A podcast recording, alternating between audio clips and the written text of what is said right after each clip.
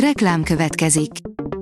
A műsort a Vodafone Podcast Pioneers sokszínű tartalmakat népszerűsítő programja támogatta, ami azért jó, mert ezzel hozzájárulnak ahhoz, hogy a felelős üzleti magatartásról szóló gondolatok, példák minél többekhez eljussanak. Köszönjük! Reklám hangzott el. Lapszemle következik. A nap legfontosabb tech híreivel jelentkezünk. Alíz vagyok, a hírstart robot hangja. Ma február 29-e van. Az InStyleman oldalon olvasható, hogy a Lenovo megcsinálta a világ első átlátszó laptopját. A Project Crystal néven futó új ThinkBook egyelőre csak prototípus, annak viszont elég izgalmas.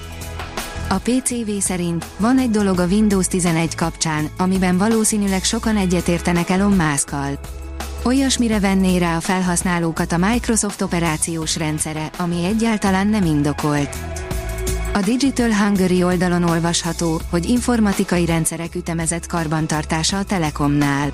A Magyar Telekom informatikai rendszereinek ütemezett karbantartása miatt 2024. március 14-én 18 órától várhatóan 2024. március 16-án 8 óráig a Telekom alkalmazás, a Telekom fiók, a telekom.hu és az üzleti önkiszolgáló portál nem lesz elérhető, valamint március 14-én csütörtökön az üzletek is a nyitvatartási időnél hamarabb, 18 órakor bezárnak. Csodás kincseket találtak fémkeresővel, írja a 24.hu. A leletek egy része akkoriban készülhetett, amikor a rómaiak megszállták a brit szigetet. A rakéta oldalon olvasható, hogy sebességének a tízezred részére lassították le a fényt. Mindez nem csak a fény miatt fontos, hanem a módszer forradalmasíthatja akár a számítástechnikát és az optikai kommunikációt is. Az Android portál szerint meglestük a Nothing Phone 2 állt. A Nothing Phone 2A hivatalosan 2024. március 5-én kerül bemutatásra, mi azonban az elsők között láthattuk élőben az új Nothingot.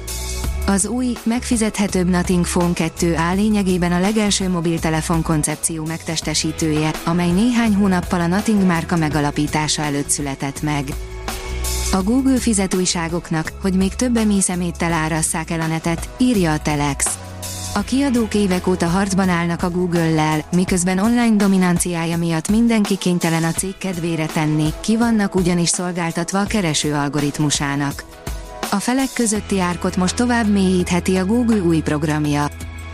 A Bitport oldalon olvasható, hogy 10 milliárd dollárt égetett el az Apple kísérlete.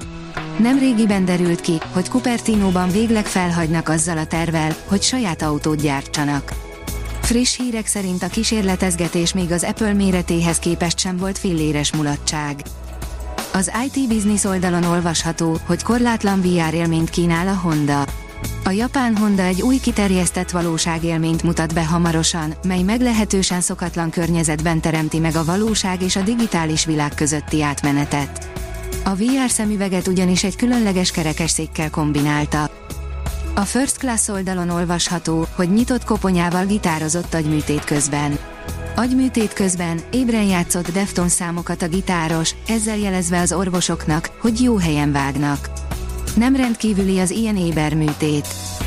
A PCV szerint videón látható, milyen sokat fejlődött Elon Musk humanoid robotja. Ismét megmutatta magát a dél-afrikai milliárdos újabb büszkesége, a Tesla Optimus. A Digital Hungary oldalon olvasható, hogy jönnek a digitális megoldások az építőiparban is. Az előrejelzések szerint idén sem lesz könnyű éve az építőipari cégeknek, a szűkülő piacon élesedő versenyben az előre menekülés lehet a megoldás. A Forbes teszi fel a kérdést, megtévesztette befektetőit a mesterséges intelligencia szupersztárja.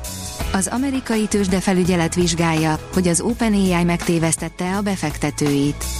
Az apropó, Sam Altman CEO tavalyi, ideiglenes, eltávolítása annak állítólagos őszintesége miatt. Mi történt? A Hírstart tech lapszemléjét hallotta.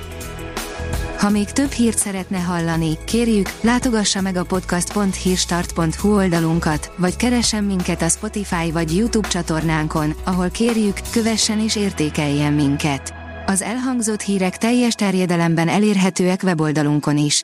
Köszönjük, hogy minket hallgatott!